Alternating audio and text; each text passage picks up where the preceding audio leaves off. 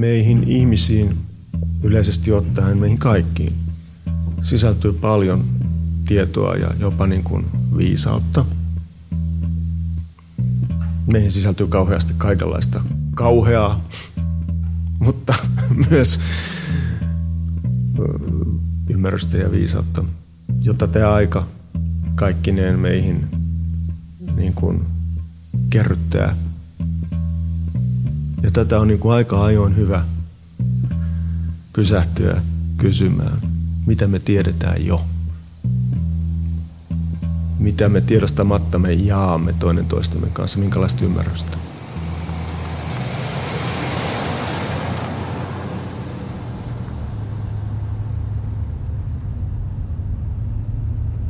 Olen päässyt ohjaamaan ihmisten suosima kulkuneuvoa, autoa. Auton ohjaaminen on hyvin erilaista kuin sen kulkuneuvon, jolla tulin tänne. Auton perällä on säiliö täynnä hyvin tulenarkaa polttoainetta, jota pienillä pumpuilla pumpataan kojeeseen, jossa polttoainetta poltetaan mäntien alla. Polttoainetta saadaan uuttamalla sitä maasta kaivetusta muinaisten kasvien ja eläinten jäänteistä. Männät on monimutkaisella mekanismilla liitetty pyöriin, jotka vetävät autoa eteenpäin. Toisen jalkani alla poljin, joka monenlaisten vipuvarsien ja metallista tehtyjen lankojen avulla säätelee pumpattavan polttoaineen määrää ja sitä myötä auton nopeutta. Minun täytyy olla hyvin tarkka autoa ohjatessani, koska varomaton liike voisi luistaa sen sivun tieltä ja voisin upota tähän jäätyneeseen veteen. Tai törmätä puuhun ja kehoni voisi loukkaantua. Puiden joukossa liikkuu myös isoja eläimiä, joita täytyy varoa ne voivat joskus hypätä auton eteen. On jotenkin kutkuttava tuntea, miten kun nyt kontrolloin tätä vaarallista ja alkukantaista laitetta ja miten tämän laitteen monimutkaiset mekanismit värisevät ja pyörivät polttaessaan sisällään maasta kaivettua muinaista polttoainetta.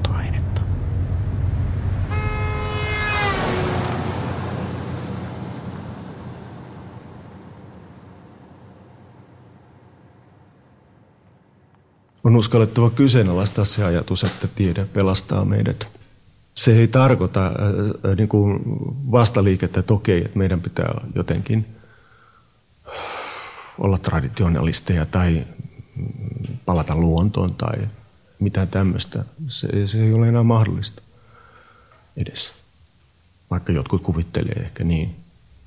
Kyllä mä penäisin enemmän tämmöisiä niin kuin ihmisten välisiä ja sitten ihmisten ja muiden olioiden välisiä – radikaaleja uudelleenjärjestelyjä,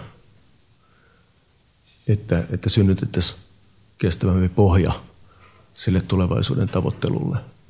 Eikä lasketa sen varaan, että meidät voidaan jonakin päivänä ö, siirtää Marsiin tai jollekin muulle planeetalle pakoon sitten, kun tämä planeetta on käynyt elinkelvottomaksi.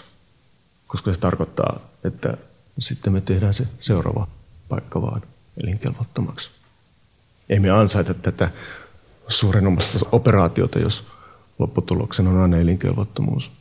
Eli meidän niin passi tuonne maailmankaikkeuteen pitäisi olla se, että me pystytään ensin elämään tällä planeetalla tuhoamatta elämää monimuotoisuudessaan. Niin sitten meitäkin ehkä kunnioitetaan tuolla maan ulkopuolella eliölajina. Tämä on sitten sitä humanodietiikkaa.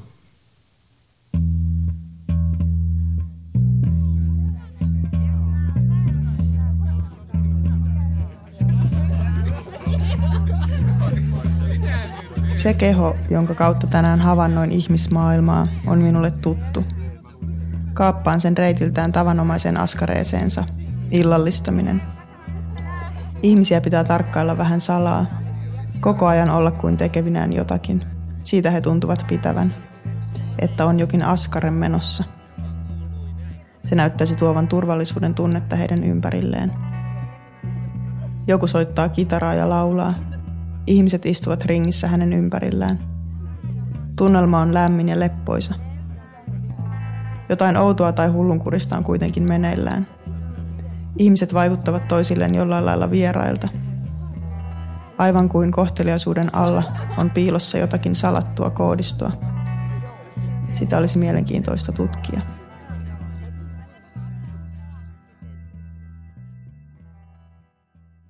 Tämä, mikä mulle toimi parhaiten, voinko mä tehdä sen näin? Mä menen tuonne. Niin tuota... Tämä, mikä mulle toimii niin tosi. Tämä, mikä mulle toimii hyvin, tämä tämmöinen harjoite, että mä otan tämän, mä menen tälleen ja painan päälakeen tätä seinää vasten.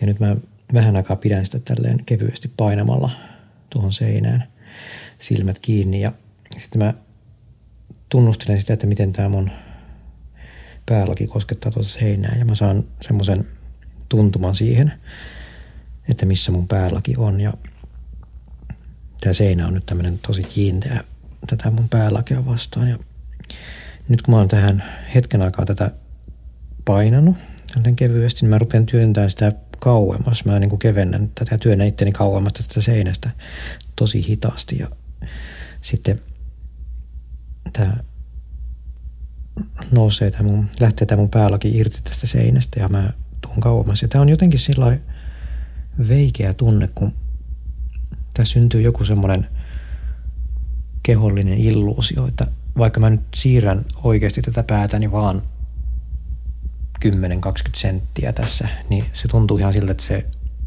että mä oon niin siirtänyt sitä ainakin 2 tai 3 metriä ja se tuo semmoisen tunteen siitä, että joku laajenee tuonne pään yläpuolelle jotenkin ja sitten kun mä nyt avaan silmät, niin mä voin kuvitella, että mä katon asiaa tuolta, katon tätä ympäristöäni tuolta mun päälain yläpuolelta jollakin tavalla. Tämä on mulle paras ja semmoinen niin kuin nopein tapa.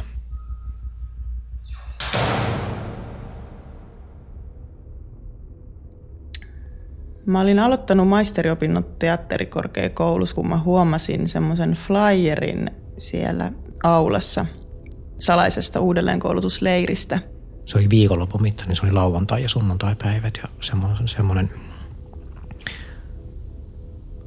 työpaja, missä niin kaksi päivää sitten niin jumpattiin ja tehtiin näitä harjoituksia, missä oltiin mannerlaattoja ja kotiloita ja yritettiin hypätä ilmaa ja kuvitella, miltä tuntuisi, jos ei tulisikaan takaisin. Maahan vaan jäisi kellumaan sinne. Ja... Mua viehätti ihan hurjasti se, että on tämmöinen ryhmä, joka on kehittänyt tämmöisen niin kuin, tämmöisiä tekniikoita, millä sitä mieliku, että sitä voi niin kuin, johonkin mielikuvaan voi mennä kauhean konkreettisesti ja sitten on tekniikka, millä se mielikuvasta poistuminen puretaan. Jotenkin niissä on jotain selkeää ja jopa, jopa pyhää. Se oli itselle ihan tosi viehättävää. Ja tota, nyt on ideana se, että me tehdään omasta ruumistamme tämmöinen säteilyn osoitin. Ja, ja, ja tämä laite toimii siten, tässä on antenni, se muodostuu tästä kädestä, jommasta kummasta kädestä. Ja, ja laitetaan tuonne vähän takavistoon, niin nostetaan olkapäätä. Ja tota, sitten tätä antennia voi tälleen suunnata, ranteessa kääntyy näppärästi eri suuntiin. Voi vähän skaalailla. Ja, ja, ja tämä, tämä antenni nappaa näitä erilaisia säteilymuotoja, mitä tässä, tässä täällä liikkuu. Ja, ja, ja se kulkee se signaali tästä meidän vahvistimen kautta tänne kurkkuun, jossa se saa teille itselleni ja muille kuultavan muodon. Ja tutkitaan vähän aikaa, mitä tässä on. Välillä voi vähän pitää, välillä voi hiljentyä, pistää silloin voi, kun laittaa käden nyrkkiin, se hiljenee. Ja silloin voi kuulostella, mitä ne muut ajattelee, mutta enimmäkseen keskitytään, herkistetään itse tota, vastaanottamaan erilaisia säteitä. No niin.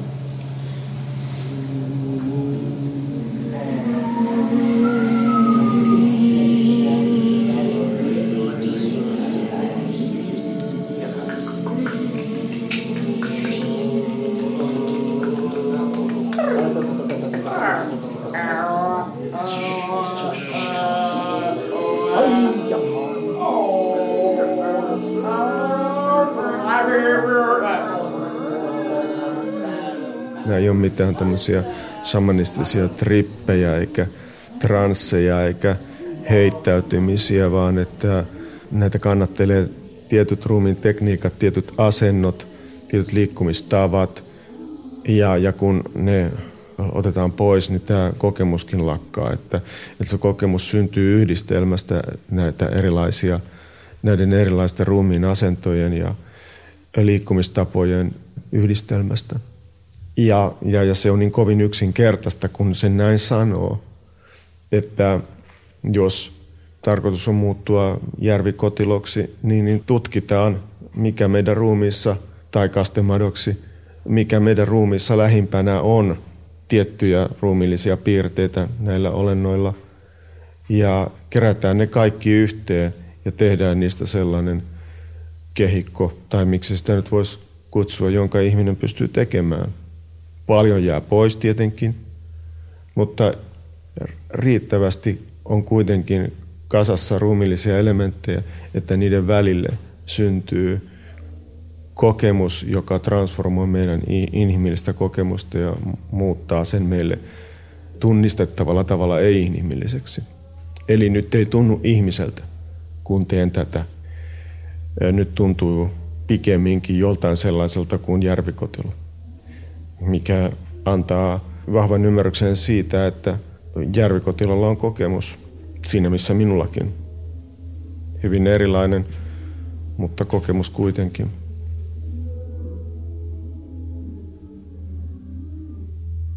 Mitä tulee sitten tähän humanoidihypoteesiin, niin siinä me käännetään tämä kysymys ympäri, että, että siinähän ei ihmisen muoto radikaalisti muutu, toisin kuin monessa muissa meidän harjoitteissa.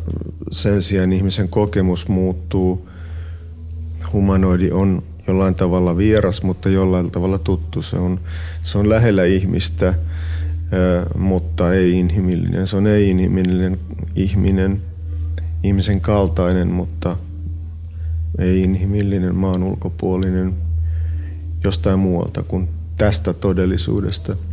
Niin, että oikeastaan mietitään sitä, että mitä tällainen harjoittelu sitten niin kuin meille ihmisille tekee. Millä lailla se meitä muuttaa ihmisinä. Ja tämä humanoidi on ehkä niin kuin yritys vastata sitten siihen. Laajassa mitassa nyt on sitten kysymys varmastikin tämän ihmiskeskeisen maailmankuvan kyseenalaistamisesta ja muuttamisesta.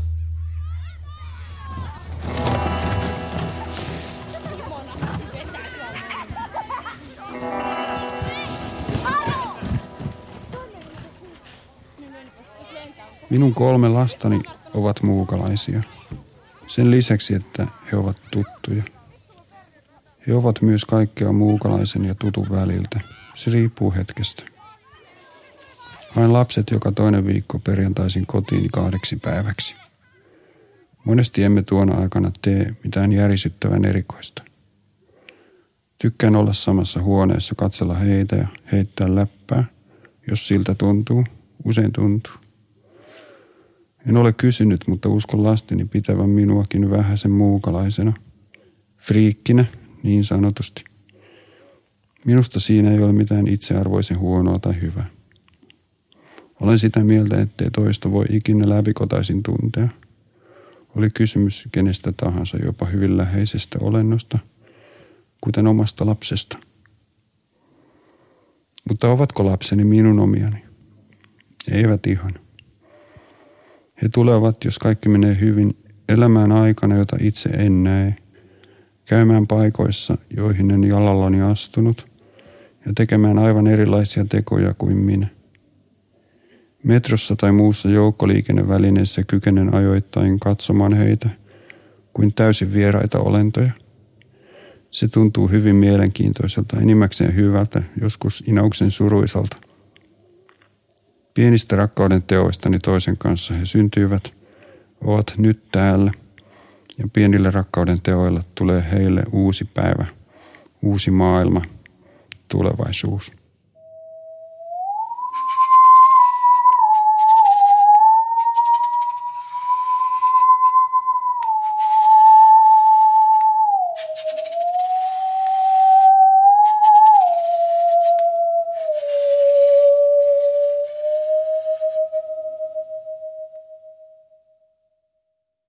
Mä kuulin, mun eno soittaa sahaa ja mä kuulin sitä murrosikäisenä, niin se oli mulle tosi hypnoottinen kokemus. Mä ajattelin, että herranen aika, että se tuntuu, että se ääni tulee niin jotenkin sieltä seiniä ja kattoja pitkin niin joka puolelta. Ja sitten mä aina niin kysyin, että hei, soita, soita taas, niin tuoksi sahan taas mukaan sun juhliin ja soita taas meille. Ja se oli tota, sitten mä sain päähäni vuosia myöhemmin, että hei mä rupean soittaa itse sahaa. Ja sitten mä sain käsiini sahan ja aloin soittaa se on silloin lailla jotenkin herkkä, jos se on jotenkin likainen tai jos pitää sormella kiinni tuosta, niin sitten ei tule mitään ääntä. Se on semmoinen värisen voin näyttää vaan, niin sit, mikä se pointsi on, se on niin kuin, tämä on tämmöinen sahametalli on semmoinen, että se jää värisemään niin kuin itsekseen. Niin tota, ootas saisi se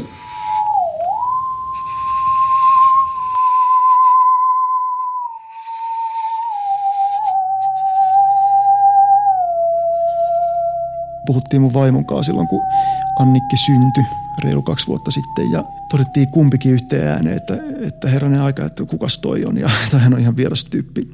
Ja en mä tota tunne ja en mä tota rakasta, en mä niinku, että no nyt se tulee meille asumaan ja no tulkoon nyt sitten, että silloin se sänky, sänky valmiina tuossa ja, ja niinhän se sitten tuli. Siihen vähitellen tottu ja tutustui ja, ja tota, varsinkin niin ne ensimmäiset viikot – varsinkin niiden ensimmäisten viikkojen aikana, niin se on kyllä eh, todella korostuneen eh, vahva se kokemus siitä, että lapset, pienet lapset, vastasyntyneet vauvat tulee jostain ihan, ihan muualta. Että niillä, on, niillä on jotain jo niin kuin tietämystä jostain.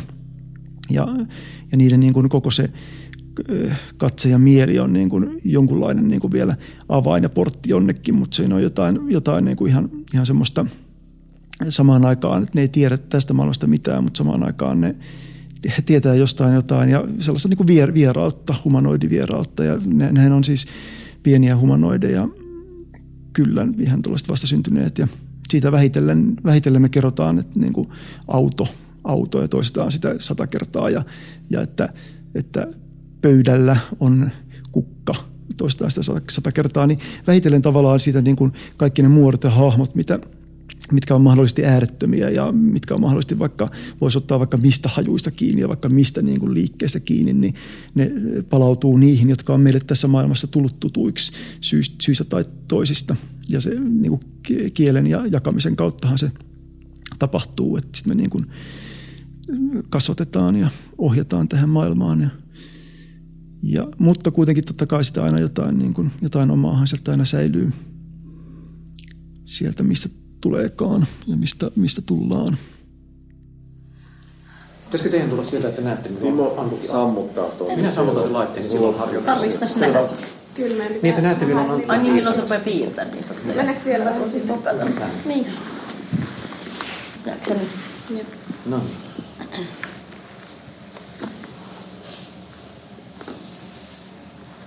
Oh.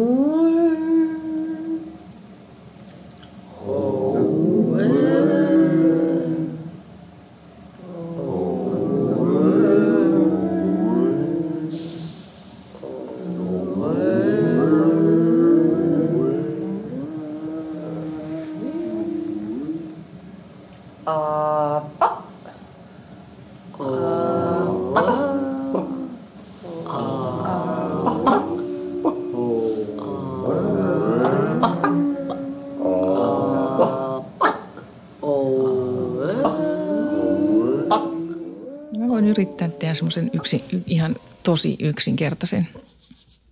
Siinä voi esimerkiksi vaikka hiero käsiä, hangata yhteen ja sitten siir- siirretään kädet tähän niin kuin pään päälle ja suljetaan silmät. Eli kädet on niin pään päällä sivuilla, kämmenet on kohti toisiaan. Ja kuvitellaan siihen sellainen lisäaivo, lisätila, tyhjä tila, tai ylimääräinen pää vaikka itselleen ja sitten annetaan vaan ajatusten lähteä. Voi siirtää ajatuksia yksi kerrallaan ja sitten voi saattaa huomata, että ne alkaa niinku imeytyä sinne, että ne lähtee niinku menee semmoisena virtana. Tai sitten voi antaa kaikkien ajatusten siirtyä kerralla sinne. Sitten jossain vaiheessa huomaa, että saattaa alkaa, että käsien väli alkaa laajentua, sinne alkaa tulla painoa, kenties vähän semmoista painetta – ja sitten tila alkaa kasvaa ja sitten jossain vaiheessa, kun huomaa, että nyt on kaikki päästä, pään sisältä siirtyneet se mieli tai ne ajatukset sinne pään päälle, niin sitten voi vielä tunnustella käsillä sitä tilaa ja tuoda kädet vartalon viereen ja avata silmät. Sitten tilassa voi liikkua ja ajatella, että katsoo sieltä ylempää. Että se katse tulee sinne myös sinne korkeammalle. Ja katsoo sieltä, sieltä käsin.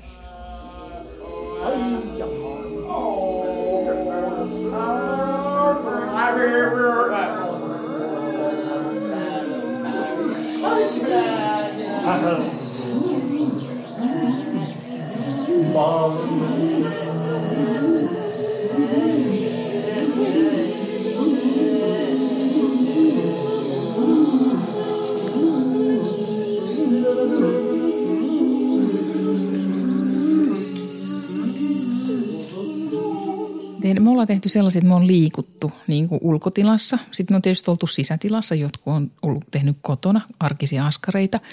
Ja sitten me tehtiin näitä vierailuja, missä käytiin ihmisten luona vierailemaan semmoinen puolen tunnin, tunnin vierailu tässä humanoiditilassa.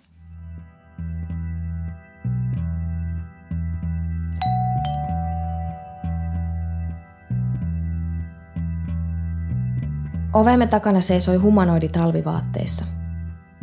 Pyysimme häntä peremmälle ja kehotin jättämään takin naulakkoon. Se näytti luonnistuvan hyvin. Humanoidi toi tuliaisiksi pillerikupillisen kahvia. Lienee oppinut jostain, että on kohteliasta viedä kahvia, kun menee vierailulle. En oikein tiennyt, miten vieraasemme pitäisi suhtautua. Olin pyöritellyt mielessäni erinäisiä kysymyksiä minua askarruttavista asioista. Kysyin häneltä, että puhuuko hän – hän vastasi hieman takellellen, kyllä. Teki mieli kysyä, missä hän asuu. Miltä meidän elämämme hänestä näyttää? Onko hänen oikea ruumiinsa hiilipohjainen organismi? Onko heillä meistä poikkeavia alkuaineita? Ajattelin kuitenkin, että on parempi antaa humanoidin seurata rauhassa meidän elämäämme ja kenties siinä on hänelle tarpeeksi ihmettelemistä. Mä olin vieraassa asunnossa ensimmäistä kertaa ja mä olin juuri ihmisen muotoon muuttunut, niin se oli semmoinen jotenkin aika yksinäinen hetki yhtäkkiä. Kaksi, kaksi vierasta ihmistä hääräili keittiössä ja silloin mä löysin huonekasvit. Mä jotenkin niin kuin koin, että niissä on jotain samanlaista, että ne on niin kuin heitetty maailmaa vähän samalla lailla kuin mut. Ja mä niin kuin hakeuduin niiden lähettyville. Ja se oli semmoinen niin kuin – aika semmoinen niin miellyttävä hetki, että siinä oli niin sellaista jotain niin kuin yhteisymmärrystä ja tukea toinen toisiltamme. Tavallaan siinä humanoidin näkökulmassa niin esimerkiksi kasvit, maaperä, kaikki on yhtä samanlaisia tekijöitä kuin ihminen. Että ne ei ole niin kuin jotenkin arvottomampia tai eriarvoisia, vaan ne on ihan sam- samanarvoisia. Että kaikki tulee niin kuin siihen. Ja kun menee siihen humanoidin näkökulmaan, niin sä myös huomaat sen, että – että se ihmisen näkökulma on tosi ihmiskeskeinen. Että se on yllä, yllättävän ihmiskeskeinen. Ja se on kauhean hämmentävää. Että kaikki mitä niin kuin ihminen tekee ja ihminen puhuu, niin se on tosi ihmiskeskeistä. Mä oon kiinnittänyt huomiota keittiötarvikkeisiin, että miksiköhän nämä on tämmöisiä. Ja mulla tulee ajatuksia siitä, että kun mä näen jonkun esineen, niin rupean miettimään sitä, että mitä hän täällä tehdään. Niin huomaa, että ihmisiä kiinnostaa monesti asiat, tai ihmisiä kiinnostaa esineiden tekeminen sillä tavalla, että niissä on jotain turhaa. Aika, aika harvoin esineet on niin kuin tehty pelkästään siksi, että ne toimisi jossain tilanteessa, vaan ne on niin kuin tehty siksi, että ne sattuu myös miellyttämään ihmisen silmää ja kättä. Ihmiset oli aika paljon niissä pikkulaitteissa, nyt pusseissa erityisesti, niin ihmisille ei ollut kauheasti kontaktia toisiin ihmisiin. Ja tuntuu, että niillä on semmoinen kalvo useasti ympärillä. Se, sitä on vaikea niin kuin puhkasta, että joku semmoinen näkymätön kalvo, minkä sisään ne on kätkeytyneet. Ja sitten niillä on niitä pieniä laitteita, minne ne ei sitten kumminkaan pysty niin kuin sitä ruumistaan siirtämään. Että ne pystyy siirtämään niin kuin sen mielen jollain tavalla. Että ne on niin kuin hirveän paljon poissa. Että vaikka ihmisten ruumis on tässä, niin ei välttämättä ole tässä, vaan ne on jossain ihan muualla. Onko kukaan, onko kukaan meistä niin kuin vielä? Mitä te teette, kun teette tarkkaille? Ymmärrän. Mitä te teette kotona? Voitko vastata siihen? Sinä sanoit, että olet työläinen, pakoja. Anteeksi, mä Teeskentelette. Kannattaako me yrittää matkustaa? Kyllä. Te olette avaruuteen. hengellisyyden vakoiraksi. Oletteko te samalla lailla yksilöitä kuin me ollaan? No ehkä en, kun hän on välttämättä nähnyt niitä ihmisiä vähän aikaa. Tota, Mitä ongelmia teidän sivilisaatiolla on? Kun on humanoiditilassa ollut tuolla ihmisten keskuudessa, niin heti kun on niin tekevinään jotakin niin hirveästi, niin kaikki ympärillä rentoutuu. Mutta jos katseleekin vain tai tuijottaa johonkin tai oleskelee vaan, niin ihmisistä tulee kauhean levottomia siinä ympärillä, että semmoinen ei niin sovi tänne, tänne meidän maailmaan semmoinen oleilu, vaan pitää kovasti suorittaa ja tehdä aika niin kuin nopeita liikkeitä ja touhuta ja olla sillä lailla aktiivinen, niin se on se, on se mistä ihmiset tykkää.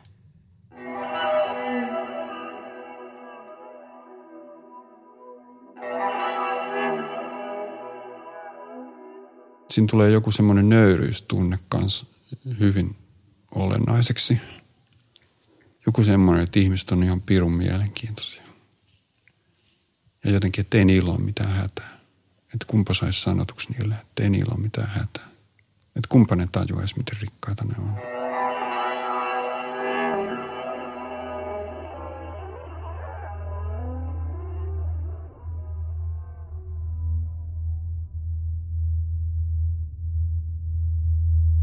humanoidi ei välttämättä, tai se niin sanottu korkeampi näkökulma on monesti myös yksinkertaisempi näkökulma. Se ei ole siis vaikeampi.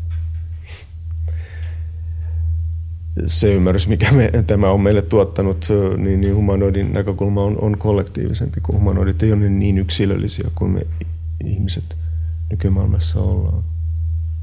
Ja kun humanoidit tekee havaintoja ihmiselämästä, niin toistuvasti heitä ällistyttää ihmiselämän monimutkaisuus – eriytyneisyys ja yksinäisyys, josta humanoidit tuntuvat olevan vapaita.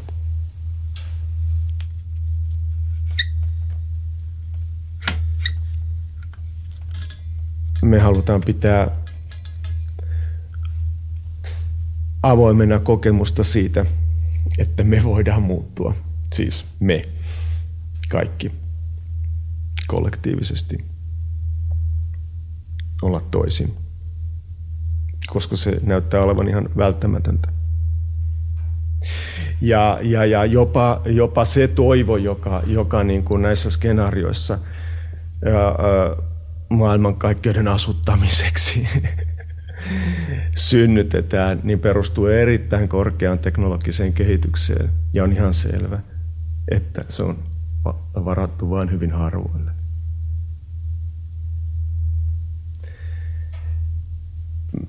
mä en ole kiinnostunut semmoisesta tulevaisuudesta. Mä en halua semmoista tulevaisuutta. Mä en pidä sitä eettisenä, en inhimillisenä, en edes humanoidina –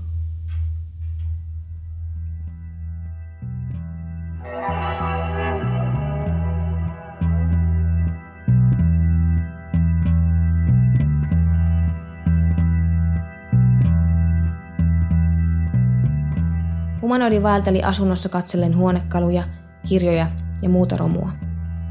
Päätin olla hiljaa ja antaa hänen tarkkailla. Kotvasen kuluttua soppa alkoi valmistua ja rikoin hiljaisuuden kysymällä, että haluaisiko hän syödä. Halusi. Hän näytti nauttivan ruuasta.